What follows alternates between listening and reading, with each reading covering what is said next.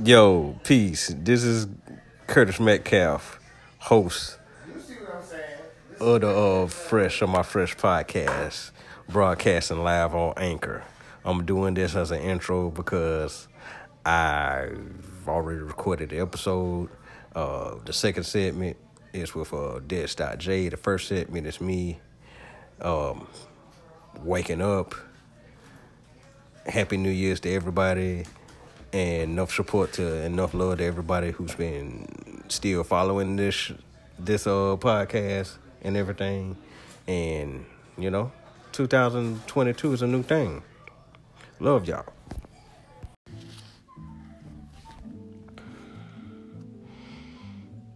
If the world just contained black and white, how limited our sight would be.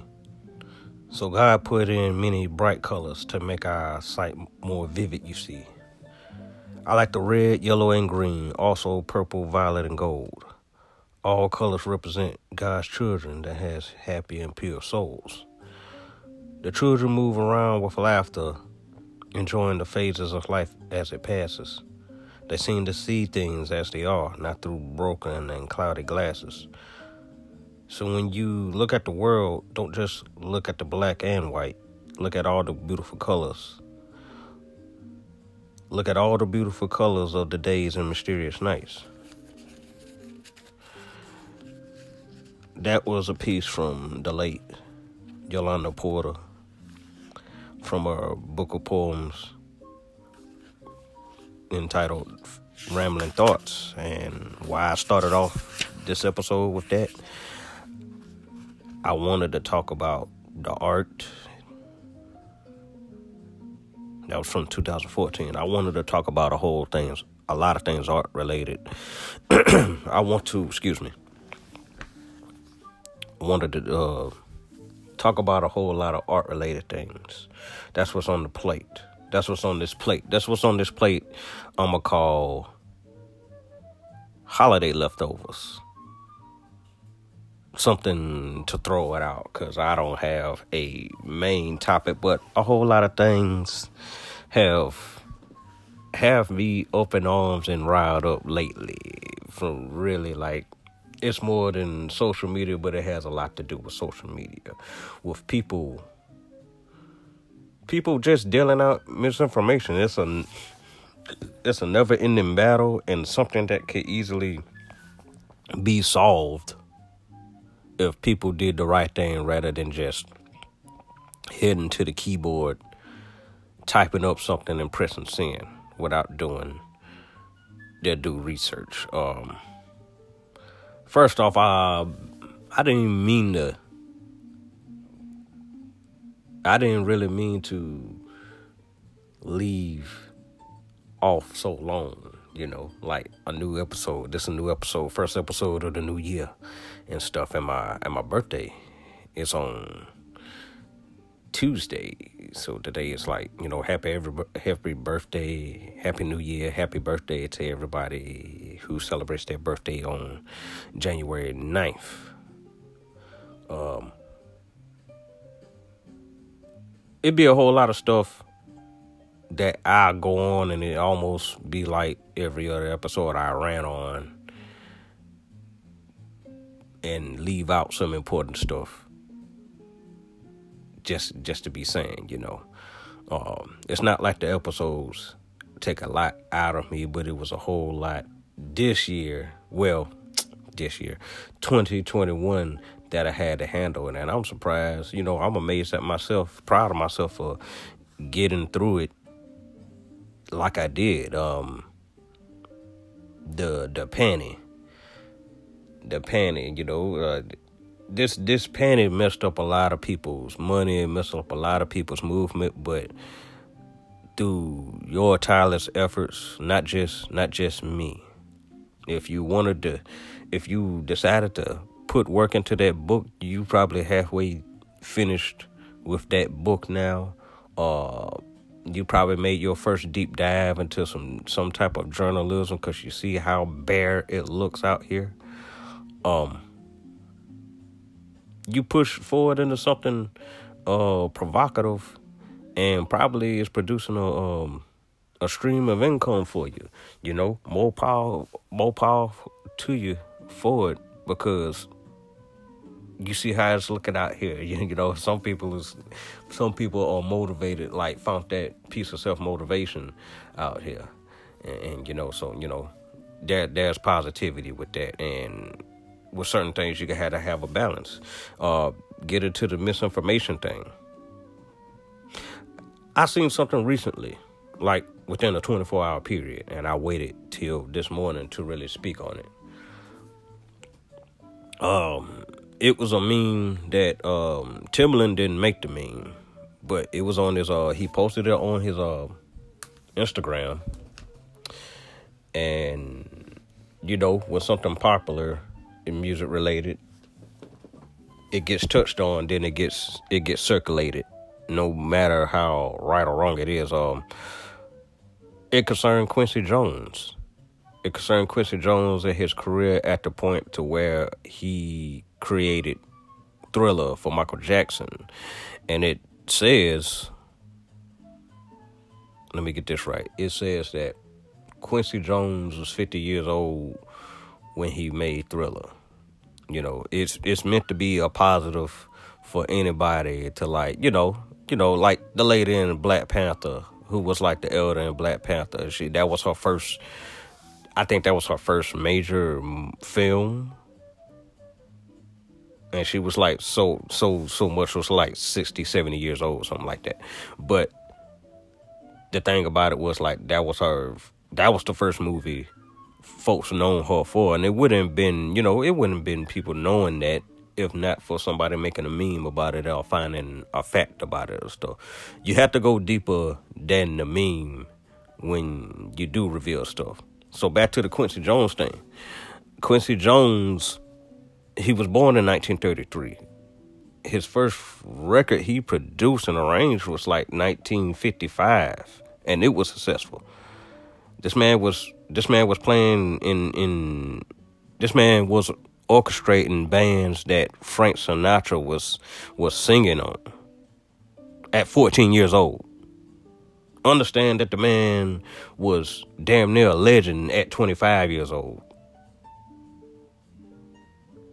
he he wrote in the range of Lesley Gore's "It's My Party" in 1963, which was a number one hit, which allowed him A and R at at Mercury Records, where she brought in so much more, countless other stuff. The man defined more than just the era of music. It seems like every time he produced a project, another form of music is introduced.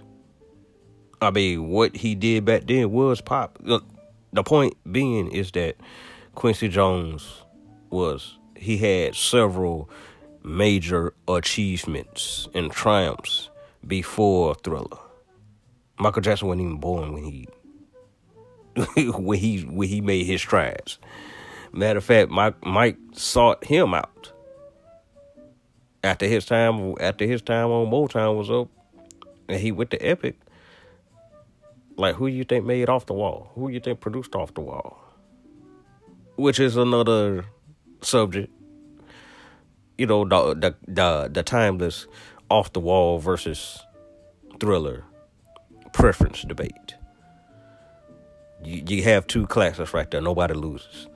But things like that, I was talking to a man's uh, Rudy P and he I didn't say I didn't have nothing to say about the meme foremost rather than seeing a couple of my friends share it and uh, I have a few friends that share stuff and I'm looking at everybody that has ever shared that that um that Jay-Z meme which come out to be fake news about uh him donating all these millions to like a uh, to like uh, what's the boy uh Nipsey Nipsey Hussle uh after he died. It came out to be false and it's just like people people stumble upon the constant misinformation on the internet it's like people be the first to uh how do you say it people be the first to want to post something uh young young Dolph, young Dolph dies. Somebody was the first to post that, and then it became this big flood on on on social media. Now, like a couple of days ago, uh, you come to find out that one it was a dude in in one of his photos or one of his videos that like was was a man was the trigger man or was cause of his death or whatnot. And somebody was the first to um to do that, probably without any research or anything. This is just like hearsay. Like it becomes barbershop talk after a while and it leaves folk folks even more confused as to what the truth is. So back to the uh back to this Quincy Jones thing. It should be known. It should be known, even for casuals. Like the first thing you should know Quincy Jones for as far as like recent memory is like maybe the Fresh Prince of Bel Air, like putting that together. It should be more like on entertainment. This guy put out to me, uh, uh, Tevin Campbell. Man just worked with like you know Dr. Dre, Dr. Dre, Dr. Dre is uh people have preferred to call Dr. Dre the the Quincy Jones of of rap music, which is like a reach but the fact that Quincy Jones's name is uh, in such a high in such high esteem, you should know the reasons why it is in such high esteem. Like when I grew up, Quincy Jones was like I knew him for the theme of the Street Beater, uh, which is the theme song to Sanford and Son. We watched a lot of Sanford and Son, like that was like independent TV outlets back in those days, like like when those shows ended their network runs and they would get brought back like five and ten years later. Like, you know, good times. You know you know where you was when you were watching good times and, and other shows, other black shows like that. And they came on like afternoon, some came on in mornings, you know, to fill up fill up a certain time, you know. I I remember watching good times like after um after certain Donald P. Bellisario programs like Kojak. I, I know Donald P.'s name from from seeing who's the executive producer of Magnum PI. So just from following that, just from that, just like that's an example right there. But Quincy Jones and Dave Grusin together wrote the Sanford and Son thing, which sprung like this is like 70 something, this is like mid 70s. So you creeping on up into uh the era where Thriller where Thriller was pretty much made at. Like before Thriller and I gave a short list of records that um that Quincy did when um leading up to a Thriller. A couple that I didn't put on there was like Master Jam by uh Rufus and Chaka Khan which would be the last record they would do before uh, Chaka left for her own. Uh, Quincy Jones put out Patti Austin, but it was a group of albums in the seventies that Quincy Jones did. That were his albums. You know, there's Body Heat, of course. Um, guy worked with Leon Ware and Minnie Riperton. Uh, there's Sarah Vaughan. There's Patti Austin. let me think what the album Smackwater Jack. That's Walking in Space, but that was before. But you know, I said Body Heat. Nanita, uh, sounds and stuff like that. Uh, then you go into the dude, and this is all the seventies, about to go into the eighties. So you running up on Michael Jackson's off the wall, and then you have Thriller those are still, and that's just off the top of my head. Those are still albums that you know Quincy Jones did, and it was popular and introduced new musical styles that will later get adopted by others. but Before Thriller. And, you know, don't like to talk to my people like that. But black people, you got to do better with your information. You you you you clown people for knowing it all, but still you won't sit next to a person and soak up some knowledge and stuff like that. Like we we are losing this thing at a at a serious rate. You even have you even have little side talk about like you know people just ask a general question. I've seen this one question get asked, and it's like, uh, "Do you believe Biggie Smalls got washed on any song he was on that had, you know, guest appearances and stuff. And like, you know, when you look at Biggie's track record, Biggie washed a lot of folks. Or it's the context. People have to know what a good song is. Like I posted some stuff. I I went back and listened to some Biggie songs. People was giving examples. People love bringing up that Jay Wash Biggie on on on uh Brooklyn's Finest. I'm like, nah, nah. Cause I don't even remember. I don't even remember what Jay said after the last lines that Biggie kicked on. Like you know, gotta go Coolio. Mean it's getting too hot. If they had twins, she probably have two pops. Get it? Um, I don't. Like I know the cadence, but I don't remember like Jay's words after that. And it's his song, and this is the infamous song that both of them met that day, and they found out neither one of them wrote raps on pen and paper. That's the one where it's like, oh, you you you get down like that too. You rap in your head. You you do the rhymes. You do the rhymes in your head. Okay. Which is a whole nother subject. People like imitate like wow. People imitated what Jay did like seven, eight, nine, ten years after he said it on an interview on Rap City. It was just like, yeah, I don't I don't use pen or paper. I just you know I can't explain it. I just you know I do the raps in my head and recite them, and after that it's like exercise, you know. But yeah, the whole thing about misinformation and people, especially people who get on who get online and fake the funk about them being musicologists or musical historians and stuff. Now I know, I know who most of them are. I follow them or don't follow them, but it's like a lot of people that I see, like on hip hop Twitter, Black Twitter, whatever. They do it for the fame, and they do it to get their views up. They you know they went from the hot takes to try to take the knowledge, and it's like it's not supposed to be like that. You're supposed to you're supposed to if you're gonna school somebody, school them, school them with the love and the information that they that they need, that they that they really need to. And you know that's what that's what Naima Cochrane does. That's what uh Shea Serrano does. Dan Charnas. Um, it's another guy. My guy from um, that's Dart Adams. There's um that's the few I talked to. There's another guy that I talked to. I really want to shout him up, but um, uh, I really want to shout this man out, but I have to um, I have to look at my phone. But he's down with um, he was down with the group, uh, Funkytown Pros, and we had plenty of talks about um who's who in producing any music and stuff. There's a lot of history involved. There's a lot of history involved and stuff, you know.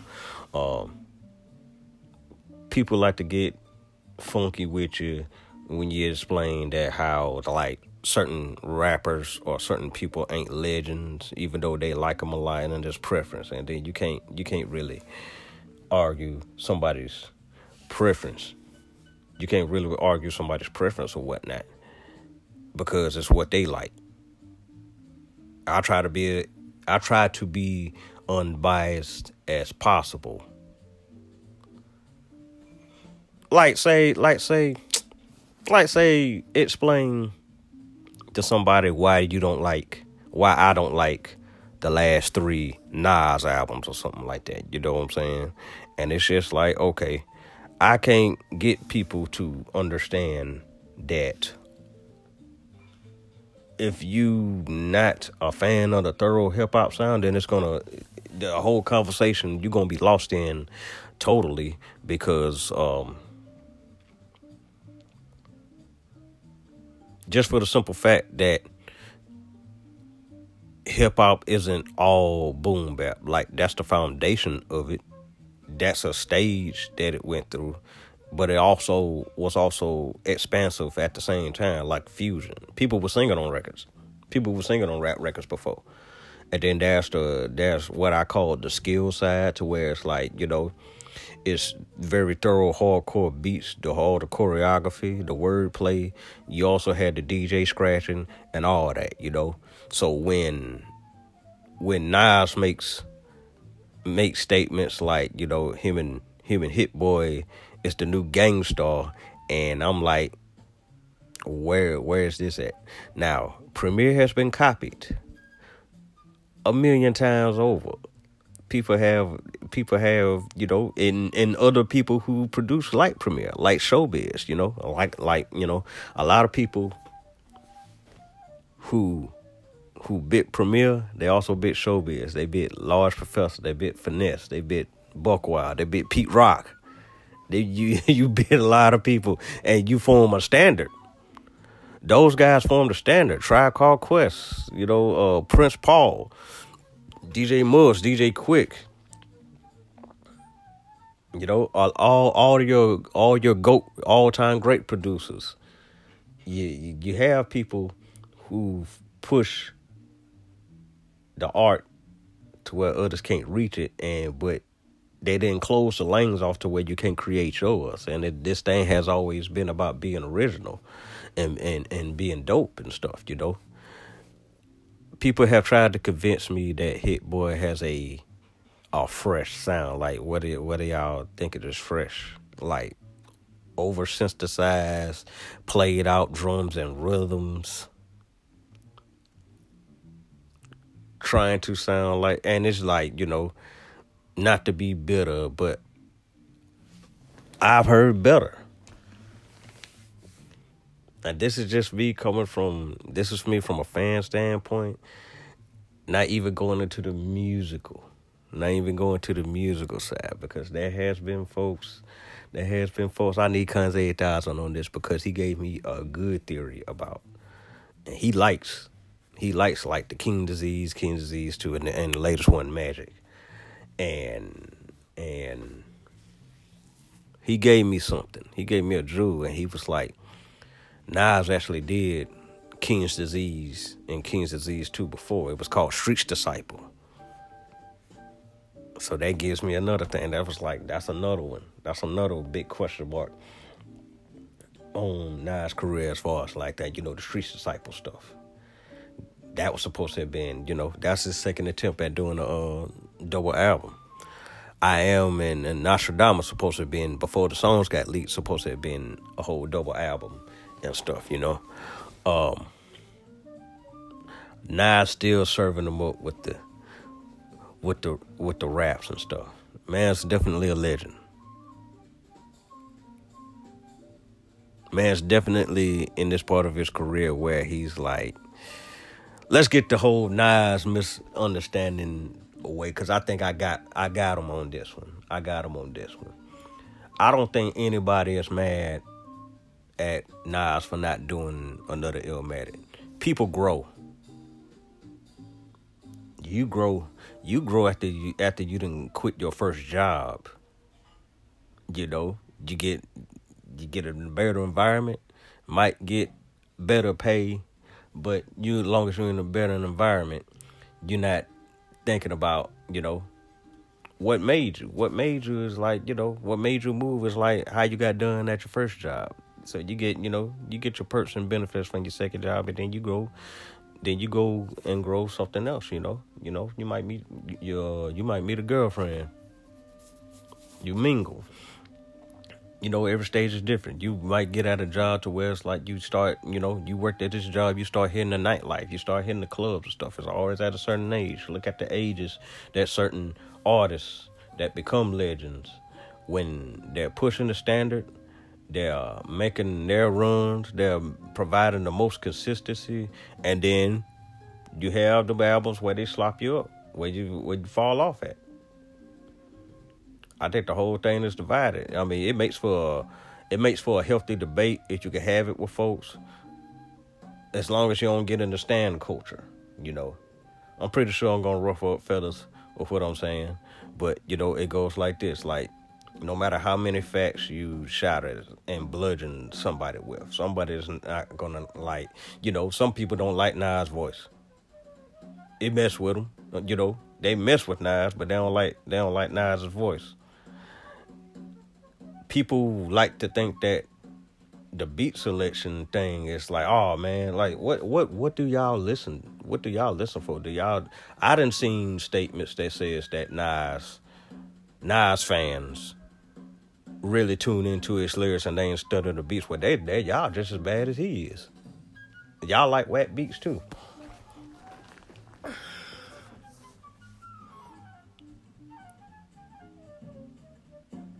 Premier and Pete Rock didn't have to be on all the Nas albums. You could even tell what time it was when certain albums. You could definitely tell what time it was when when I am when I am hit. You could hear certain producers certain producers influence and stuff. Like you had key guys on there. You had uh I want to say was Dame Grease. Yeah, Dame Grease was on one with the uh, Life is What You Make It with uh DMX. Of course, Premier was on there on the nights like in New York, New York State of Mind Part Two. Some people said Part Two is better than Part One, but it's not. It's dope.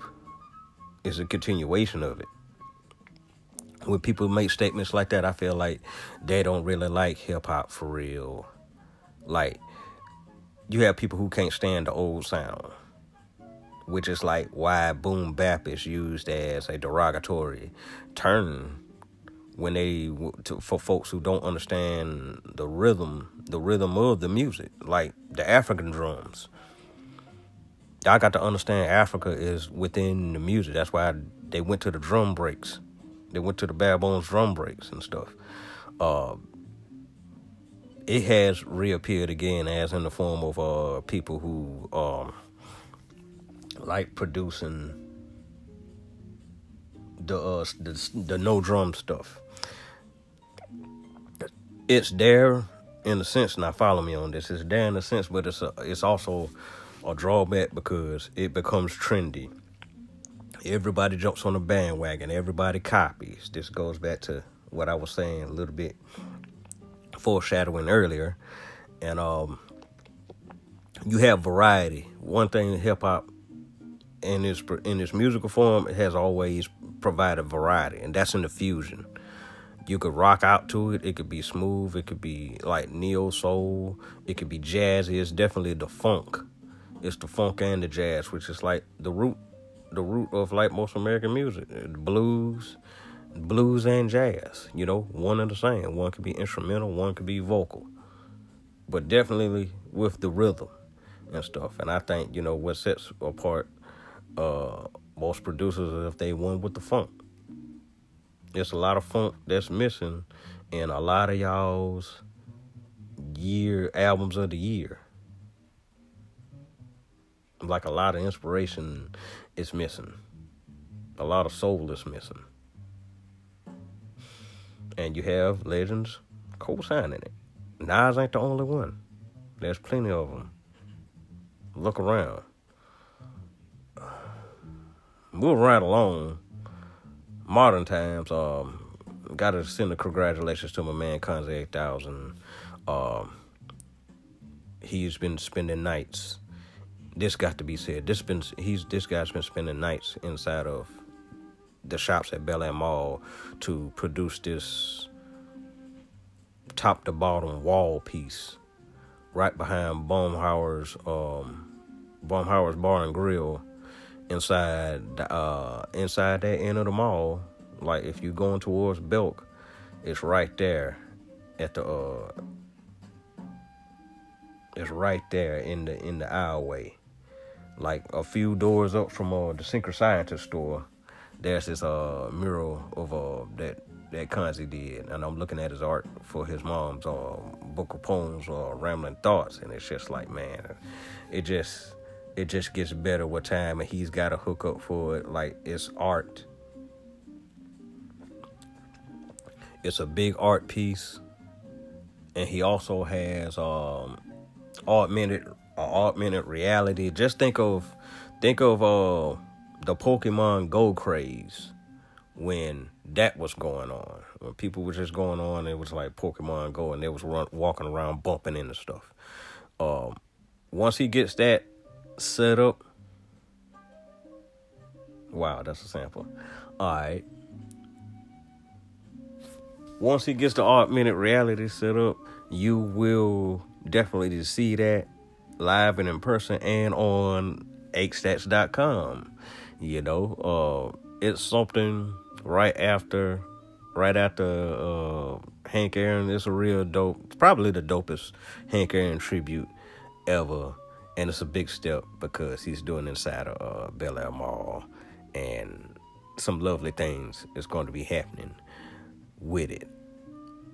Um, like I said, Happy New Year to everybody. You know, out with the old, in with the new. Um, if you've been traveling, if you've been making your travels and making your strides, just to get better, you doing that book, you're doing that project, you making you making like some serious life vows to yourself. You doing some healing, you doing some detoxing.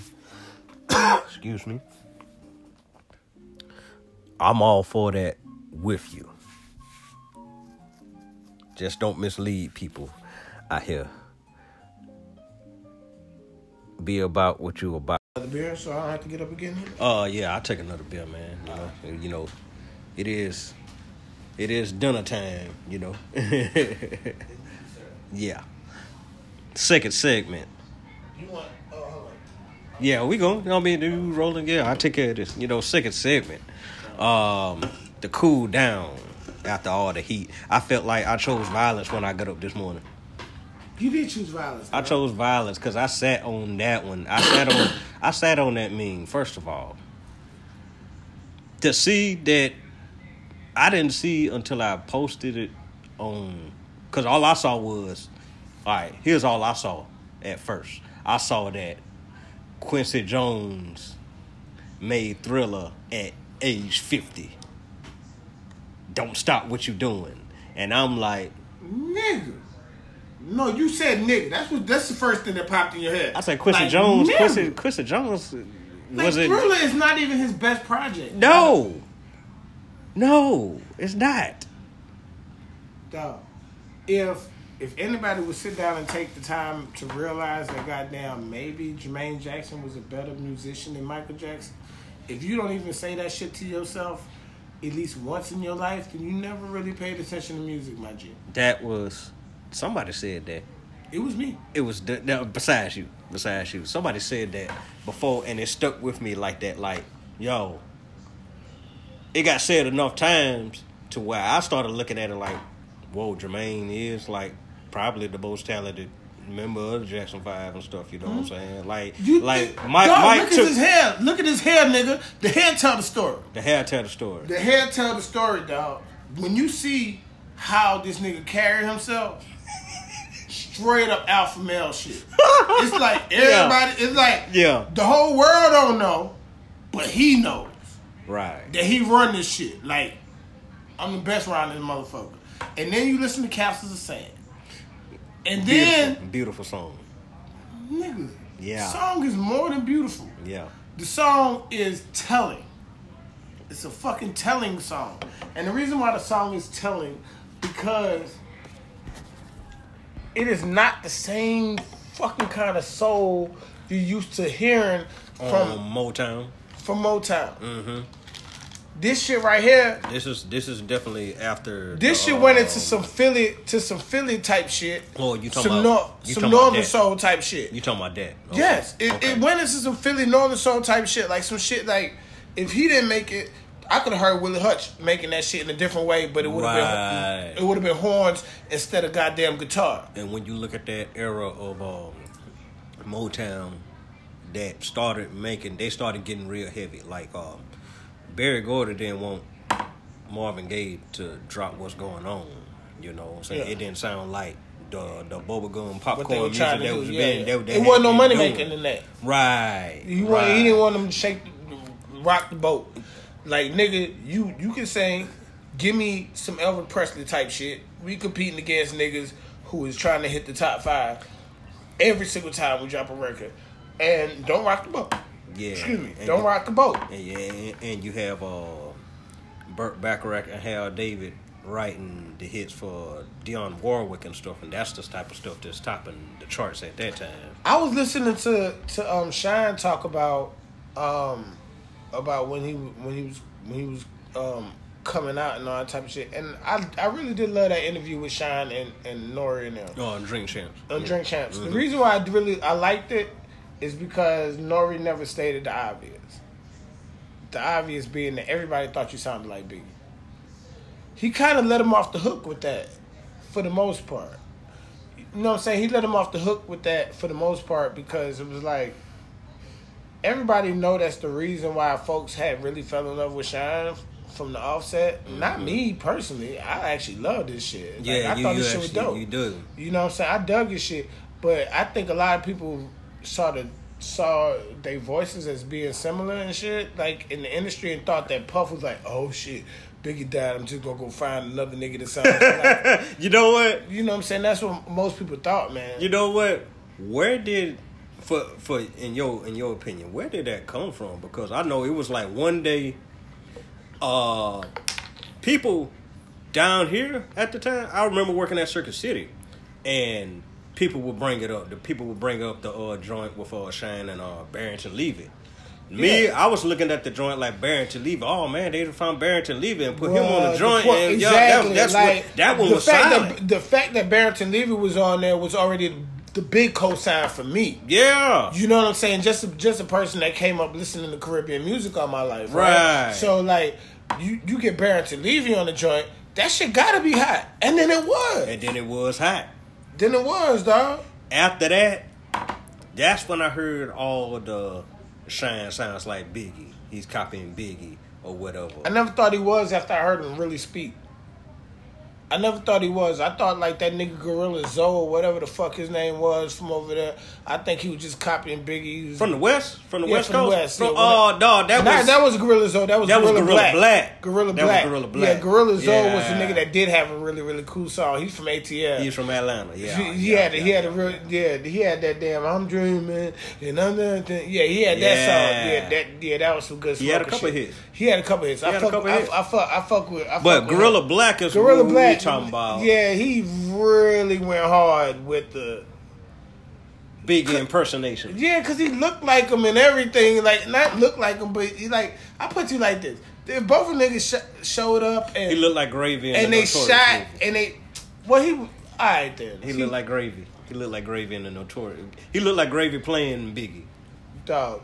Basically, what he was. And then he wasn't getting love from the West like that. Like what do you, know, what do you what, what do they call the um, the Superman nigga dog that look just like him but don't goddamn Bizarro Superman. Yeah. He's Bizarro Biggie dog. You know what I'm saying?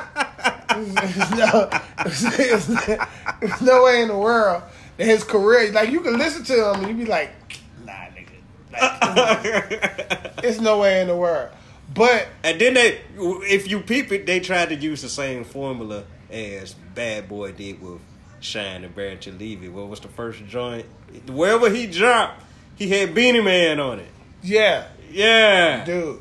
But the thing is, is that after watching this, what's the name, and then actually using my own common sense, I realized that yo, Shyne from Belize.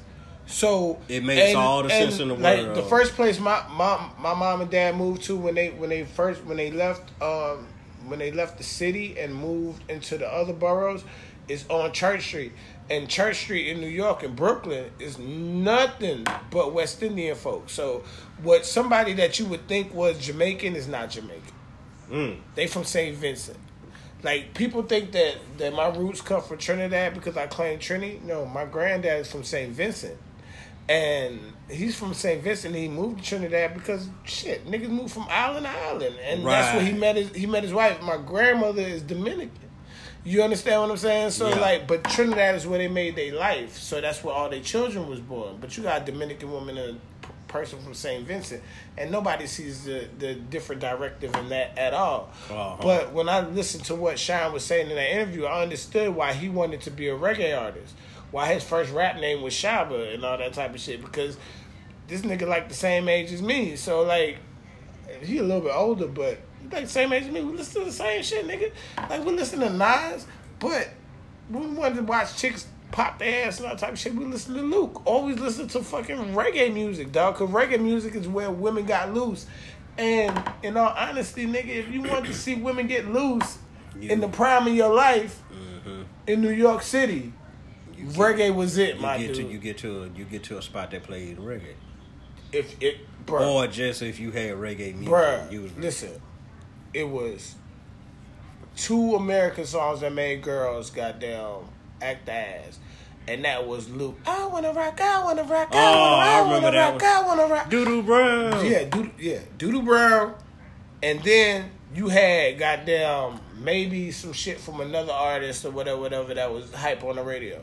But everything other than that, if you living in my neighborhood in Queens, I promise you, it was it was it was some reggae shit, man. It was some reggae shit because the reggae shit had the right tone to make women want to dance and shit. And all these girls came from from those type of families. They came from Guyanese families, you know what I'm saying? Yeah. They came from they came from Jamaican families. They came from those type of families that that that, that was the music that it was. The hip hop that we like, and all that shit was based off of jazz, bro. yeah. Every single last piece. I, I I always come to that conclusion when you talk about hip hop right there. Like hip hop is fusion, first of all, and the root of all modern music in America starts with the blues and jazz. we were know? jazz musicians without instruments. and and reading the music. Yeah, we didn't know how to read the music, man, and, and but we didn't. We also didn't have instruments, so we we kind of we kind of lined up with one another and see who could collect the most electronics, and whoever could could could collect the most electronics became the king Yeah, of that shit. That's how that's the nigga house you go over. you're like- reading my mind right now. I rem- I remember I remember like goddamn sitting with Ryan and and um well mainly with Ryan man because like Ryan was the only dude that I really really knew that I um that wanted to make beats as bad as I did. And I remember sitting with him and like literally like just trying to take turns with the machine hmm we have niggas that had good jobs, man, that wanted to be rappers but didn't have no producers and shit. And they just they'll just be like, boom, here go this machine. Make something happen. We need beats. And I would look at Ryan and Ryan would look at me and I would definitely look at Ryan first and be like, nigga, you know about this more because when I met you, you was making beats. I was a rapper, right? You feel what I'm saying? Like I was a mm-hmm. rapper, so I, I I still need your tutelage, man. Like I still need to look at what the fuck you doing. So you make the beats, man. Let me see what it is. But then when I learned, I was like, bro, can I can I see that beat machine for this weekend, man? I got some ideas in my head, man, some samples and. Ryan was a dick, man. I love that. Dude, he, he my brother, man. He was a dick.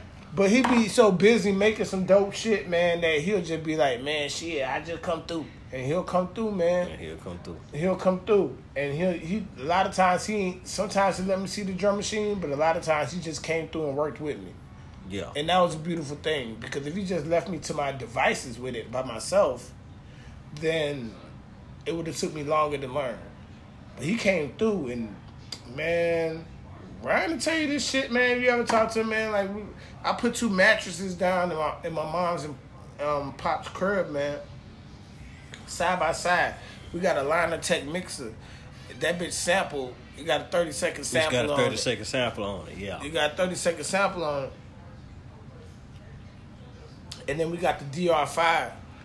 Fucking Mm-hmm. Roland DR5 and shit. hmm You know that bitch got goddamn got buttons on it like the same size as the buttons when you dial the phones on your iPhone. Oh no, I yeah, That yeah, I shit that remember that small. one. That was like the first. We, we- I don't even think we were smart enough to MIDI it. We didn't even MIDI it. We didn't even have a keyboard. So all we did was get the sample, and then I'm seeing Ryan hitting these tiny ass buttons. We yeah, they were MIDI like dots. They were like dots. They were yeah. like dots. Uh-huh. I'm watching. I'm watching this nigga do that, and I, so like, honestly, when I got uh, when I got a little bit older, and I started like um, making beats on the on the um, on the on the on the um, on the on the Ensoniq keyboard The, and uh, and the, and the SQ and the SQ um fucking EP not EPS sixteen and SQ fucking um, Ensoniq keyboard. That's what I, I had. know I know what the SQ. Which one you was It was talking a about. that's the AR fifteen rack mount. That's basically what that is. Yeah. You know what I'm saying? It's, it's, Yeah. when I started making beats on that shit, I said,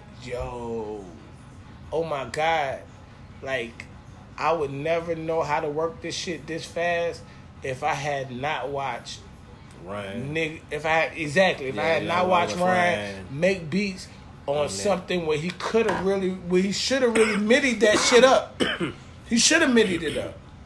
Like D, the DR5 is meant to be midied up. He was like, meant to be made up. he didn't he didn't bother doing that. He just played beats on tiny ass little keys. And if you can do that, then you just you just have to improvise, man. As a producer, man, that's how your life has to be. I think that's the legacy of do it yourself hip hop producers. Yeah. You know what I'm saying? Like you didn't if you got a piece if if you got a uh, little piece of gear and you got it home, it's like you beg somebody to let you get that off their hands Facts. because you just die hard really was thirsty for wanting to make beats and Facts, stuff. facts. You didn't even ask for um, the instructions. We don't read instructions. We don't read the instruction manual to nothing. You know what I'm saying? You know how to plug in and play. Try by fire. Try by fire. Try by fire. You know this like What was your What was your first machine? I can tell you what the first one. No, I'm not gonna tell you what your. I'm not gonna ask. I can tell you your- the first- Uh, I can- no, I can no, tell you the I- first I'll- one. Okay, tell me the first one, but tell me the first one that you you you spent retail for. first first thing I learned how to make beats on was that Roland DR5. I seen two Oh, so dudes. all I seen two people had it. So we know that two- that shit had some dope ass sounds up it. It did. The second time I saw it, it was a cat named Jonathan, and he stayed out in West Mobile. Shit was a glorified calculator with some It- dope that's ass. what it was. That's what it was. Yeah. It was a big ass calculator. All right, you talk about MIDI. He had his Jonathan had his uh DR5 MIDI'd up with the um with the Boss SP 202, the sampler, which That sounds like that's some dope ass shit though. it it it, it, it sounds like some shit I would do today. it, it connects your thought with uh As far as Ryan could hardware. have admitted this. He could admitted this for Yeah. something because it's made to be admitted. That's what he did, and that's the first time I seen two machines. We ended up getting a. Triton, so we didn't think about that. But see, with the we, Triton, we got it. We got a Triton in MC five hundred five, so that's how we progressed away from that. That's how the Mr. Big album was was end, end up getting getting done. dog. Yeah. that's how Try Time ended up getting done. But- MC five hundred five, man, rolling. y'all My- made the stuff at the studio though, right? Y'all didn't meet it at the house. No man, I, I used to want to choke Ryan, man. Like as soon as we got the five oh five, besides the MPC, I never, I've never produced on the MPC. Right. Right. Like for real, for real. Like I never have. Like Ryan did and Eastside did. Right. They Yeah. produced on the MPC. Yeah, they were the And, and and so they always they they had always had practice on it because Ryan used to fuck with. Fuck with a lot of other niggas that produced, and I had known I had known these niggas, so I I never really knew that shit. So I fell in love with the boss and the Roland workflow. I don't mean to cut you off because I want you to finish telling me Yeah, like what your shit was. Yeah, I'm, I'm, I'm a, yeah, we can go back. I we want you to finish telling me what you were saying, but me, the Roland and the and the boss workflow was, was basically the same. So I got so used to the boss and Roland workflow that I said fuck it because I never wanted to get those rack mounts to get sounds and shit because all Ah. those because all those machines already came with sounds. That was and that was the thing too. You know, you made beats once you got up on that level. You made beats faster, and you just, that was just another. That was just some more Yeah. gear that you cop just to just you know what it did. And I know folks who, yeah, folks had the whole you know the whole strip, the whole tower that was filled with like rack mounts. Mm-hmm. I was like, that's too much for me. You know what I'm saying? Like for me, I feel like it was too much because I just nah because like I felt like if it was once a- I got the SQ1 Ensoniq and just hook that shit up to what would be the the ASR the ASR, SR10. 10, it turned it into that because I had the rack mount and then I, got had the what you're saying. computer. I got what you're saying. I got what you're I, saying. that's that's all I needed. Shout out, shout out to goddamn, shout out to my homeboy Julio Freeze who put me onto that because I had, like I said, I had the SQ, and then I had the goddamn the ES. And once I hooked them two together, a nigga had goddamn this much. Um, nobody can see this, but let's just say that my arm length. I'm six foot tall, so my arm length is going out as far as it can possibly go. It's past the table. You know what I'm saying? And um, I had auto discs, and I was just able like the Wurlitzers. I still can't even find those same Wurlitzer organs, man, Oh, that I can use for goddamn bass drums and certain horns. And, Man, I had all that shit was just straight up samples from jazz bands and this, that, and the other. I still got the disc, but where do I put them? Right. They don't fit in nothing that you can use these days. Nah, nah, nah. Especially You know what I mean? three point five floppy. No, no. Yeah, no, yeah. 3.5s don't, don't fit. But I felt like the way you're describing it, it's just like you had boards. You you was pretty much like how how Swizz Beatz was. As long as he had an MPC, he could MIDI it up to any keyboard he wanted. He just Mhm. get It worked you that way. Uh huh. It took me a while to figure it out, though. No, Uh huh. it took me a while to figure it out because I thought that the the the board I had I just supposed to work like they sold it to me. I didn't realize that I could like like really really kind of like make it my own. I only learned that shit when I started dealing with D with DAWs and and um when I started using my SQ1 as my trigger for reasons, I realized I couldn't be stopped. I mean, the. SQ one, I seen the SQ one like one time in my life. You know what I'm saying? And I figured it worked the same way. I figured it works the same as the uh, ASR10. You know, it, it, has does. yeah. You, you can load up, you load up your sounds in it, and it also like stands alone or whatnot. But you could use it all the time with like with a worthy drum machine. Um, a majority of the beats that you heard that I made that you actually really like it that was like a, a S that was SQ one, goddamn MIDI to a Roland MC nine oh nine. Oh, that was that's nice. You know what I'm saying? I was able to sample in short form. Also had all my sounds that came with the SQ1, but then I had the sounds that came with the what's the name? I never used the sounds out, of, the SQ1, but the latency, The latency. the latency was a motherfucker. It never played no games with me, G. Now we can talk producing all day, man, but niggas can talk shit about what they what, what the fuck they want to do, but latency is a motherfucker, man Yeah. that time and shit. If you can't, Yeah. if you can't get that shit down pat, you're not really even playing what you want to play. And latency is just for, for for for folks who don't for folks who's listening who don't know what that is. That means the time in between the machines. I mean, it's MIDI, it but it's a whole different matter. Yeah, yeah, yeah, yeah. For those who have recorded on Pro Tools, you know what low level latency is. You know what I'm saying? And you have to get that adjusted before you record anything. I learned by trial and error. Yeah, because you Well, doing analog, you started analog, Yeah, and you can talk to people about digital what they do now because the computer algorithm is doing it for Uh-huh. them. They- but when you actually have to be like, oh shit, I got to change. This, this, this, this, that, that, and that. You gotta- just to get it you got to right. change so, presets and all. so just so my computer understands what I want. It's a different story, man. Yeah. you know what I'm saying. It, it, it makes you get more technical. but when you but when you get the funny thing about that shit, D Rock is so funny, man. If you try too hard, man, you become unoriginal because music Mm. is never that perfect, man. See, now when I say this, people people start the argument with me. Like, you know, it's all robotic. It lacks soul and everything. Music is never that perfect, man. I I tell everybody this shit no matter what, man. Like on some real shit. I love a lot of people music, man, no matter what the fuck they make, but I see the absence of groove. That's all I will say. I see the absence of groove. I hear preciseness, I hear good lyrics, good mixing, good beat, all that type of shit. Shit, man.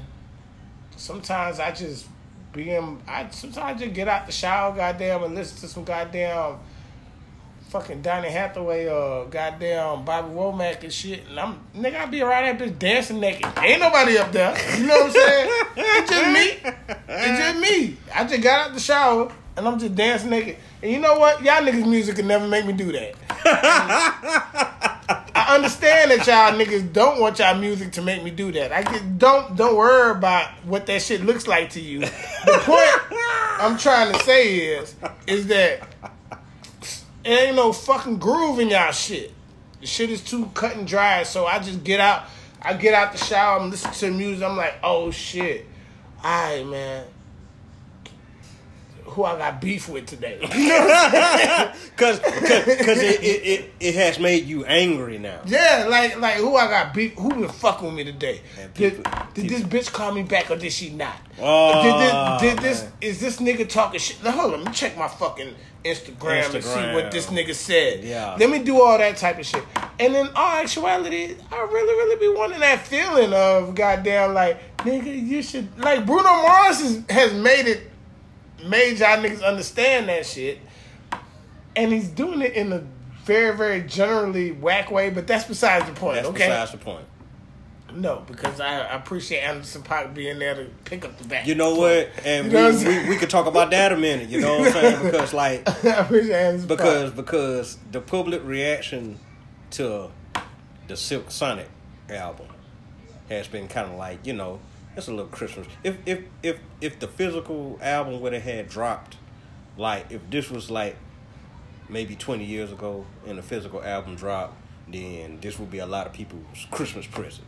Or something It would- like that. would've would been, be a lot of would've been. people's Christmas present, and it'd be, you know, it'd probably be circulating. But like, you know, the public reaction to it is like, yeah, yeah, it's hitting, it's good, it's good. You know, two or three days, and then like when the weekend hits, it's on to it's on to something else. It's on to something else. But I think we I think we had a terrible place. I don't want to get in depth with that. But No, just, I'm just just, saying, I think just that you brought in Anderson Paak. Oh, uh, yeah. uh, the Mac, the pairing, the pairing with Bruno Mars and Anderson Paak. I think it, it, it is good for Bruno because it brings him up some levels. Like you know, Anderson is, I agree. is a certain is a certain level. So you I know, agree. I think somebody somebody in the boardroom thought that up. And no, not even somebody in the boardroom, but you know, Anderson Paak was um was was was a drummer for him. Yeah, So like they already had like a, a musical, um, some sort of chemistry. some sort of chemistry with one Yeah, another. yeah. It was just the fact that goddamn, let's just be real. Like Anderson Paak is a better artist than Bruno Mars. He is. He is. You know what I'm saying? And, and what it really, really comes down to is that Bruno Mars is a is a solo singer, and Anderson Paak is a musician. Right. So it's like when you do, it's like kind of compare. People won't think about this shit till later on in life or whatever when we all get way way older. But it's like comparing Michael Jackson to Prince. You know what I'm saying? Ah. Anderson Paak is Prince, man, and Bruno Mars could be Mike, man. You know what I mean? And at the end of the day, this dude, he going, Bruno Mars is going to deliver as far as the vocals and as far as making sure he on point, um, from from a studio standpoint and from a mixing standpoint. But somebody got to come up with the dope ideas, and the person that's coming up with dope ideas is Anderson Paak, and just like goddamn. Prince, he was the one who came up with dope ideas. So that's basically what it is. So if Prince and goddamn, I think we live in a lucky time, man. If if Prince if Prince and Mike made an album together, that's actually what we will be will be listening to. What we listen to right now. Yeah, right now it's guaranteed. Guaranteed. That's what we'll be listening to, man. And to be to go back to what we was talking about earlier, that's what we was listening to when the Jackson Five wasn't really a Jackson Five, when it was really just Mike and goddamn and Jermaine. And you heard Heartbreak Hotel. I swear to God, man, Heartbreak Hotel is like literally my favorite song by Michael Jackson. Maybe that that might not be anybody else's favorite song, but that's mine. My favorite song by Michael Jackson is Heartbreak Hotel, man. Bassline stupid. Goddamn just got a nice vibe to it and shit. It seemed like a black man should own a Lamborghini when he listening to that shit. You know what I'm saying? like for real, for real. Yeah. Yo. So drop top to that shit. G. Yeah, yeah, yeah. That's the Corvette. That's You know the ride. That's Yeah. the ride. That's the ride. That's what you ride. You supposed to, you supposed to you supposed to be in the drop to that. The Caprice. and that's why that's why that's why I love I love that fucking song, and um,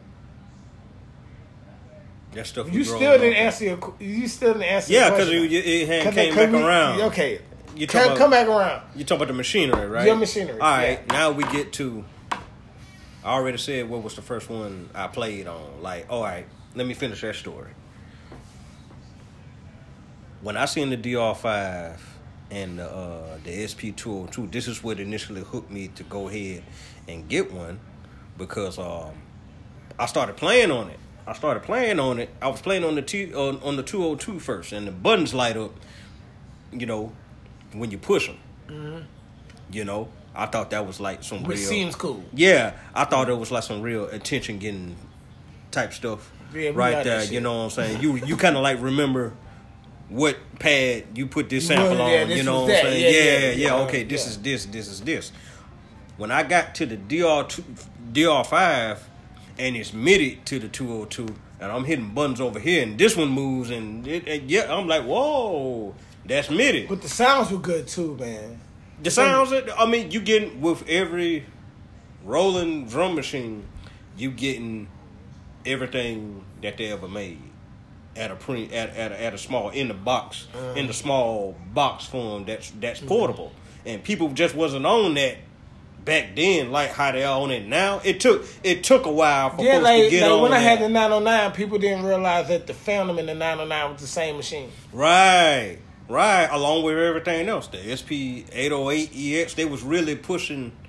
They was really pushing. What was the rare one, man? I, I I started to buy one. I forgot the name of it. What was the rare one that had the like the um the yield sign buttons on them? What was what was that shit? Do you know what I'm talking about?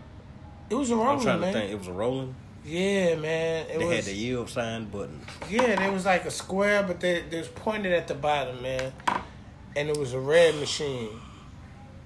I think I named. it. I think that was the. uh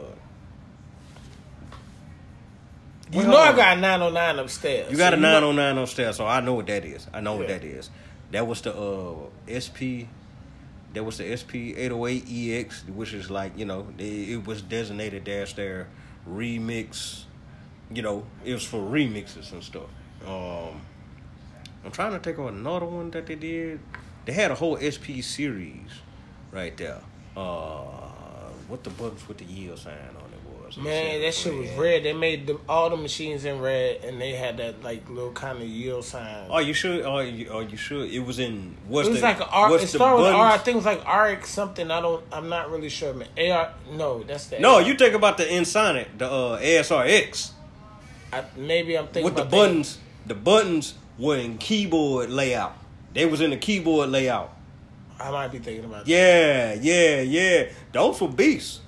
One thing that was wrong with the L with the ASRX was uh the sequencer.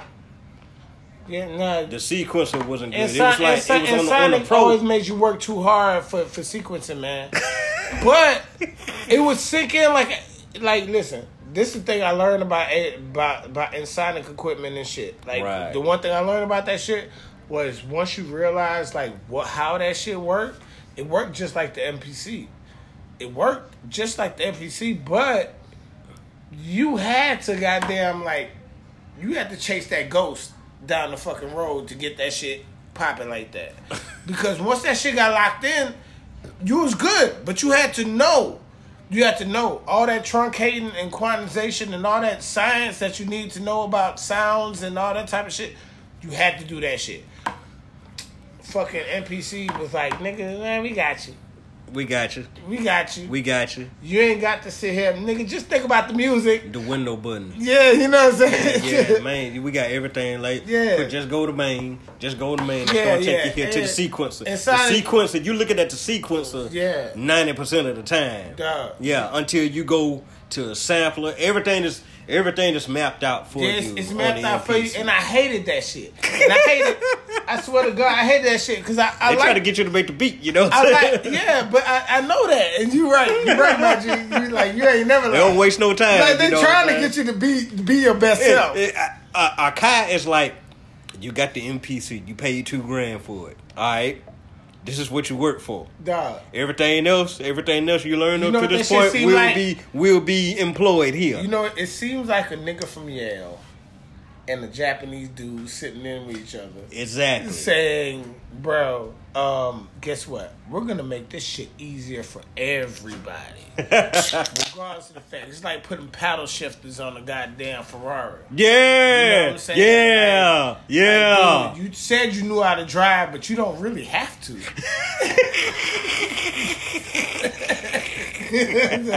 That's basically what that shit is.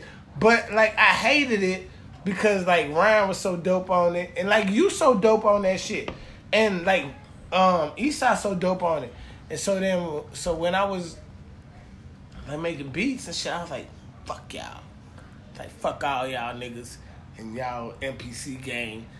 I'm gonna stick with goddamn fucking. I'm I'm gonna stick with Roland.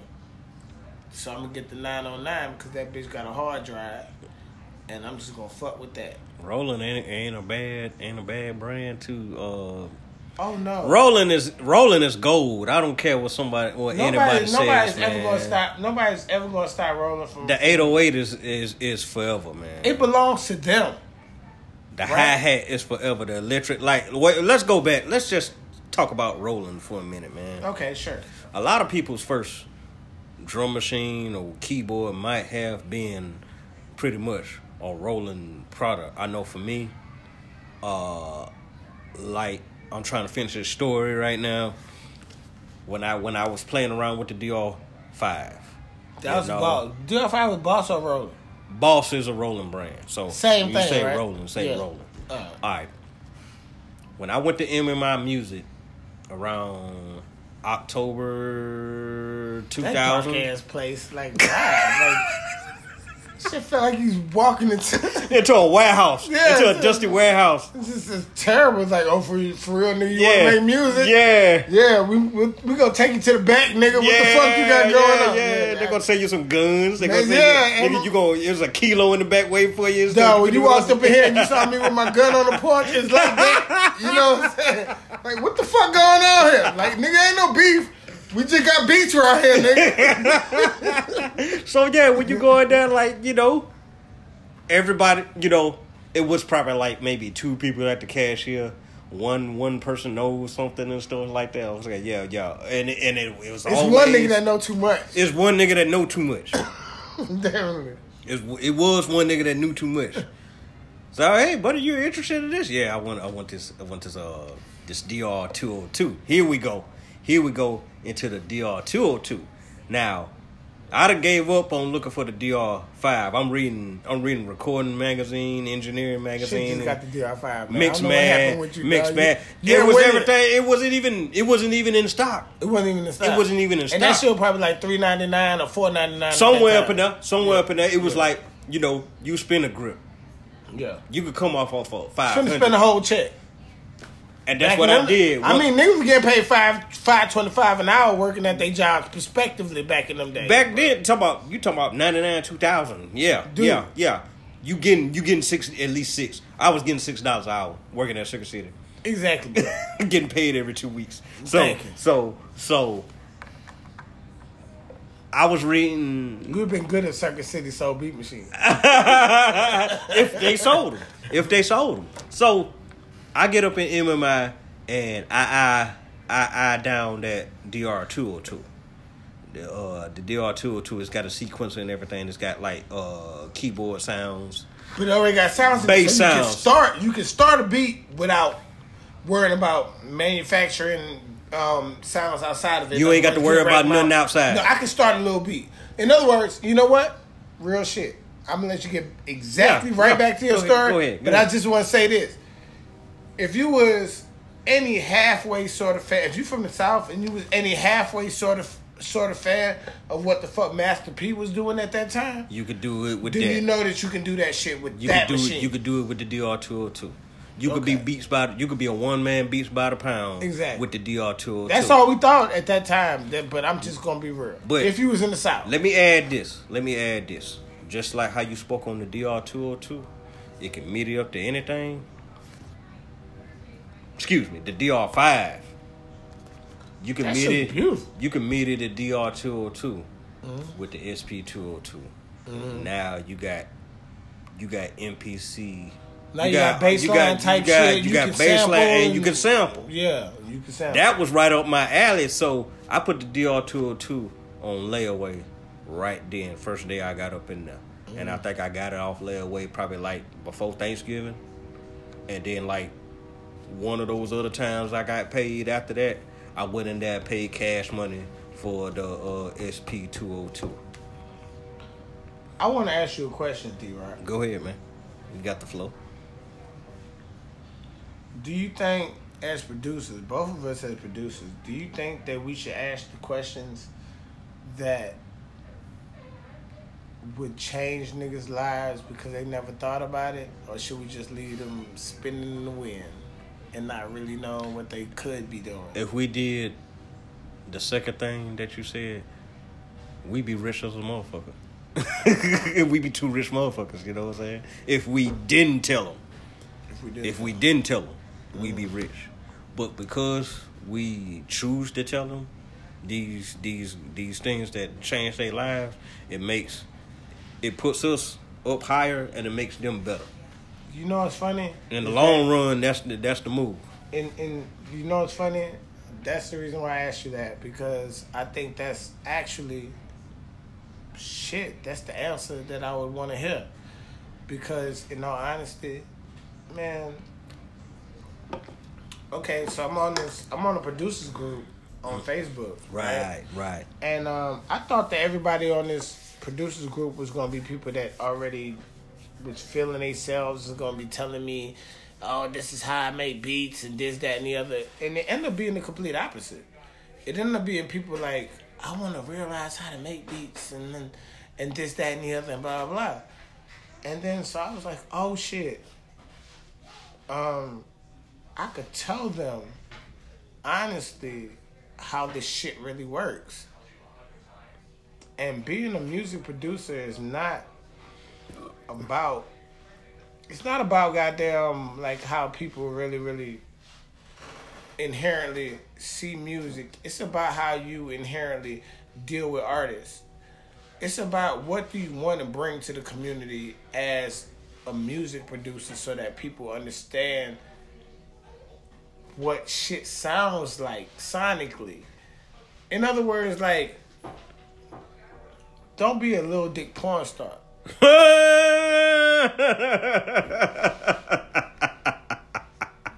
don't be don't be a three inch killer. Like at the end of the day, like know what you chose to do, my nigga. You feel what I'm saying? Like Right. know, know what you chose to don't do. front the role for us. Yeah, don't don't don't fuck with everybody else and ch- try to make the game look whack because goddamn you couldn't stand up to what the game really is. I give props to the niggas that I know goddamn went ham. I niggas I know went ham like fucking goddamn fucking goddamn Toomp my nigga like dude. You know, I, I, some of our stories, some of our stories remind me. You know what I'm saying? Of those stories that Toomp told how he got in the game, like you know the first records he produced, like you know. And I remember reading one when he was in Scratch magazine, and going through the same dilemmas, kind of like you know what you said Ryan was doing, like he'll make a beat over here. What you could be doing on a on a bigger board, you doing it on this one thing here. All right.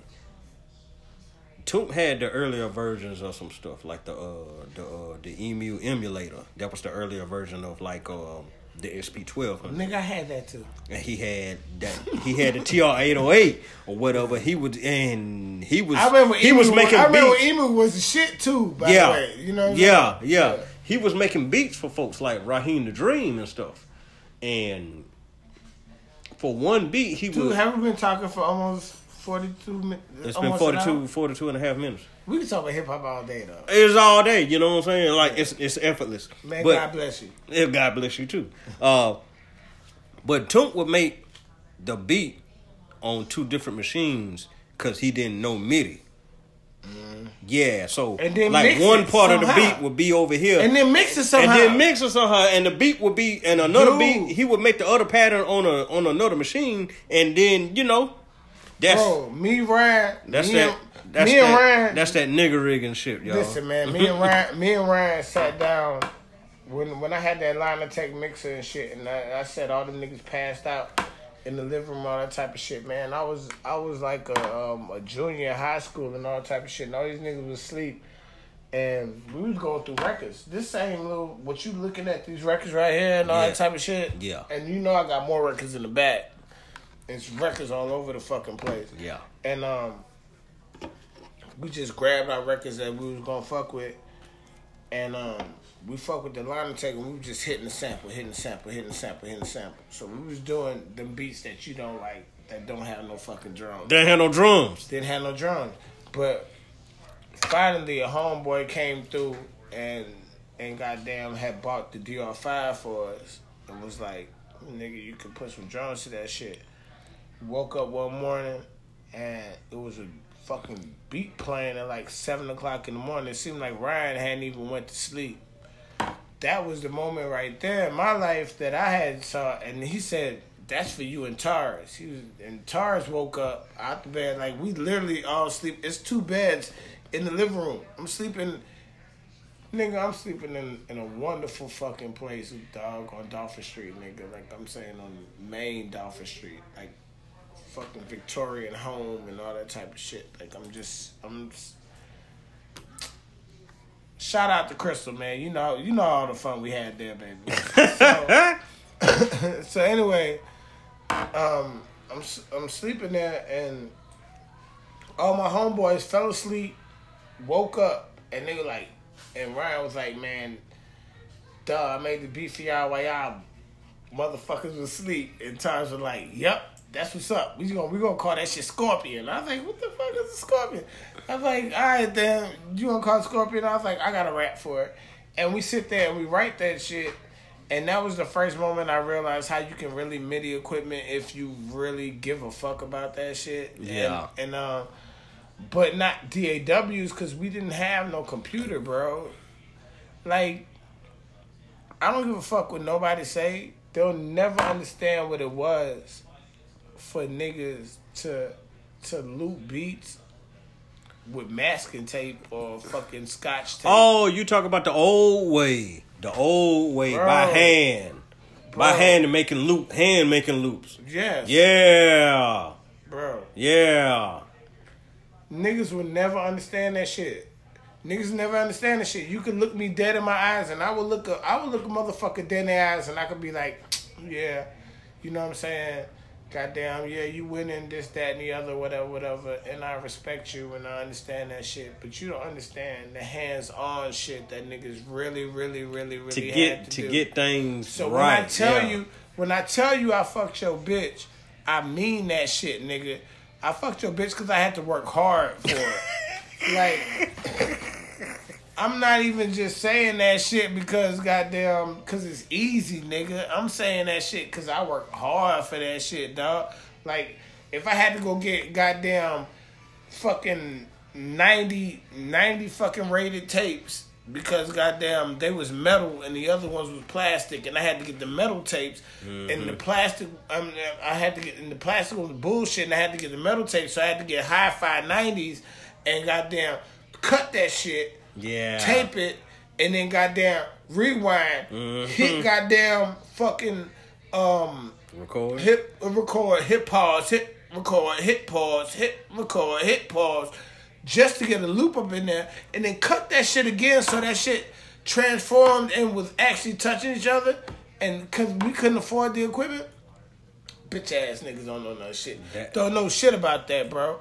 So when I when I when I look at motherfuckers, and this some real shit, D Rock. When I look mm-hmm. at motherfuckers and I talk about hip hop, even though Run DMC told my daddy that they was gonna be that they was gonna make it, even mm-hmm. though goddamn I ran around the same cliques that Ja Rule and, and them other niggas ran around with in, Yeah. in my hood before I even moved out here.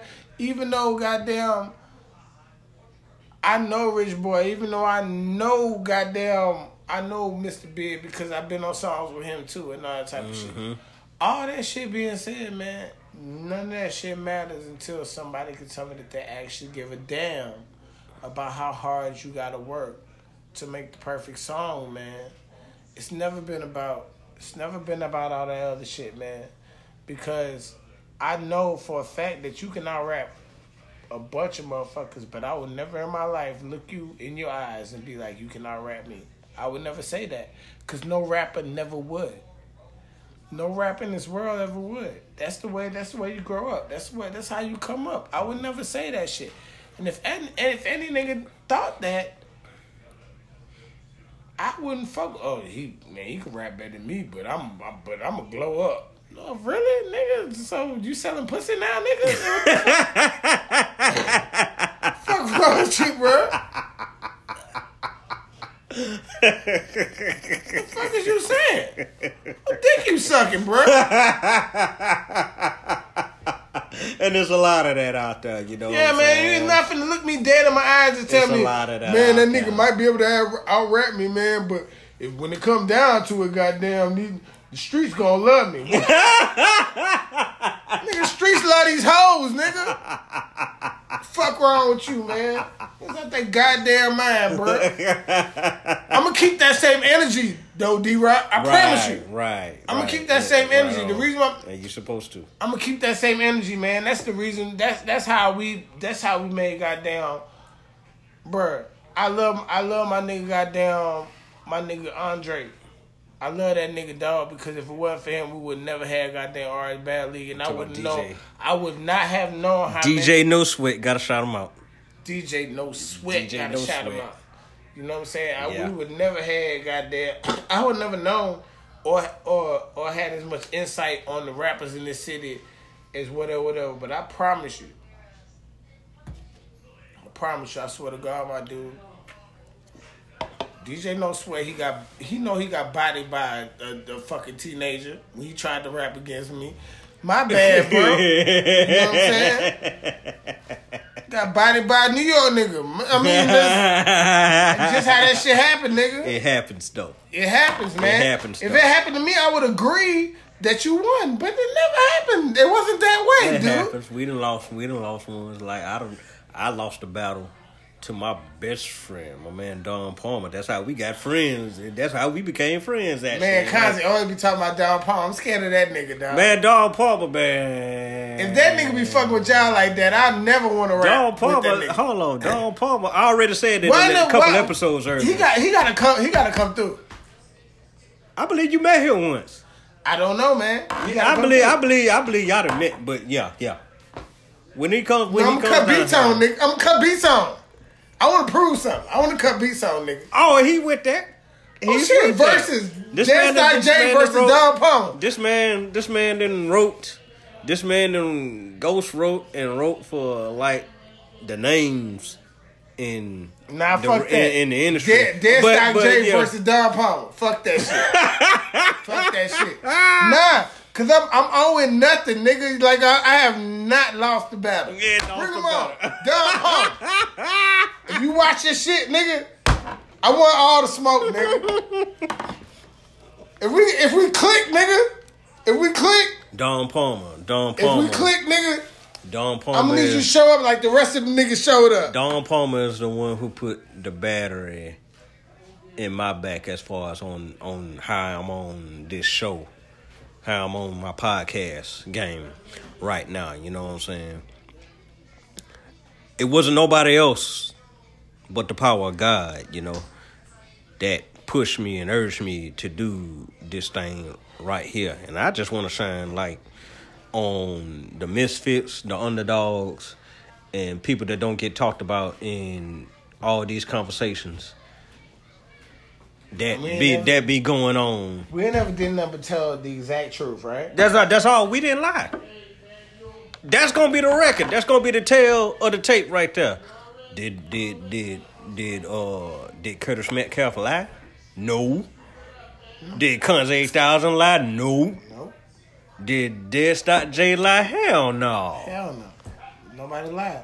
Nobody that has guessed it on this podcast thus far has Except lied. for the fact that I may lose a battle to that nigga I was just talking about. I don't know whether that's true or not yet. That's just, that's just wishful thinking, dog. hold on. Let me finish this. Let me finish this. it goes back to the very first segment from this morning. Right. Um, people get talked down, especially black men. They get talked down about starting a, a podcast, Yes, but sir. but but but don't know females get talked down about doing the OnlyFans and stuff like that. You know what I'm saying? Like people make a joke out of, out of certain things, but a podcast may be one of those creative. Yes, they do. a podcast may be that man's outlet. Y'all be already be calling the police on the nigga and wearing the nigga to death about some about some simple shit.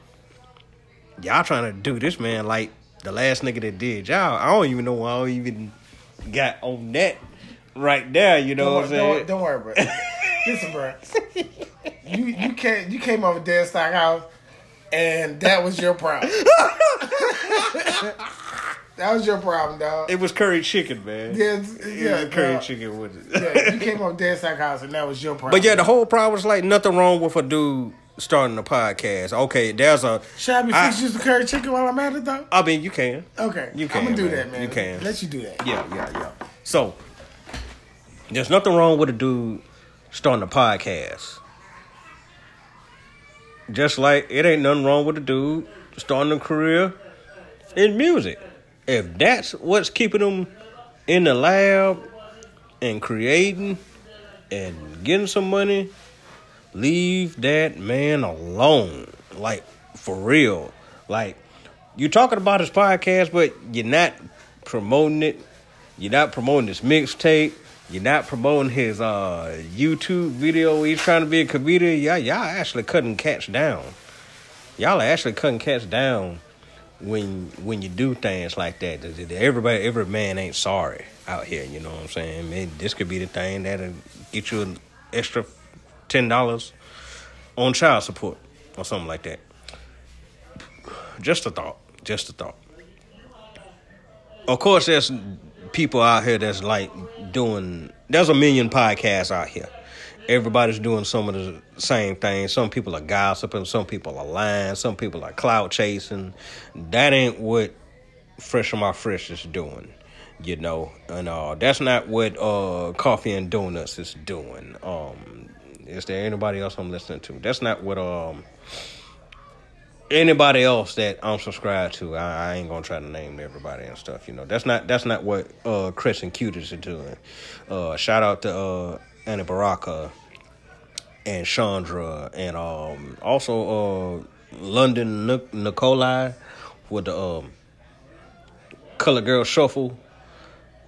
colorgirlshuffle.com and, and the Facebook page and stuff like you know shout out to London Nicola for uh, getting out of Facebook jail you spent like a good 24 hours in there. I put some on your books. But brothers need support out here. I'm not crying for support. That's another thing. That's another thing uh dead stop the uh the psychological warfare about Facebook with the likes, with the likes and the uh different react emojis and stuff Does like that. really, You really know, matter because when you when you when every single time that you notice that somebody liked something, it was that they liked it too much. Nine times out of ten, man, somebody was made to look like a fool. So in in essence, that this is why Facebook is in talks about discontinuing the uh, the haha emoji. Yeah, like I, in, in all honesty, like I rather somebody, I rather the six friends that actually really call me and talk to me, say something to me, or say something, or hit the like button and all that type of stuff. If I see too many likes, I knew that nine times out of ten, I might have did too much. So I just rather it be the people that care about me giving a fuck about what the hell I said, man, because in all honesty, I might have just been in my feelings. I ain't perfect, so I might have just been in my feelings and I just said something that other people just attach themselves to. When I just could have talked to the person that I was really talking about. Cause nine times out of ten, if I said some shit, I knew the fuck I was talking about. I could be better. I'm gonna agree with that, and I'm gonna say the same too. I could I could be better. I could be better too. I could be better too. People be thinking I'm just out online head hunting, you know. Dog, you're not gonna do no you. And to be honest with you, you're not really, really gonna do no better, and neither am I. You know what I'm saying? So we both ain't shit, huh? No, we both ain't shit. Have you met me, nigga? What the fuck is you talking about? We're not gonna do better. We just have to talk to each other and try. You know what I'm saying? Fuck. Nothing beats a fail but a try, man. You know what I'm saying? Shit. on Just- on that note, man, we ain't got but a minute, a whole minute left, man. You got any, anybody you want to shout out? Man, I want to shout out my homeboy Diamond Head. I miss him, man. He um, Oh man, I haven't seen him this, this year that much, man, because he's been under the weather, man. But I know he's gonna be back good because God is good. we gotta find that guy. And um, number two, I want to shout. I want to shout out the number seven, man. The number of completion, man. I want y'all to un- understand that when y'all start something, finish it. And once you finish it, I guarantee you that your life will be a better place. Before that, don't worry about what people say. Start it, finish it. That's it, man. How about that? I was saying, I was encouraging a lot of folks at the in the first segment to start something, start something and finish it. Happy New Year, y'all.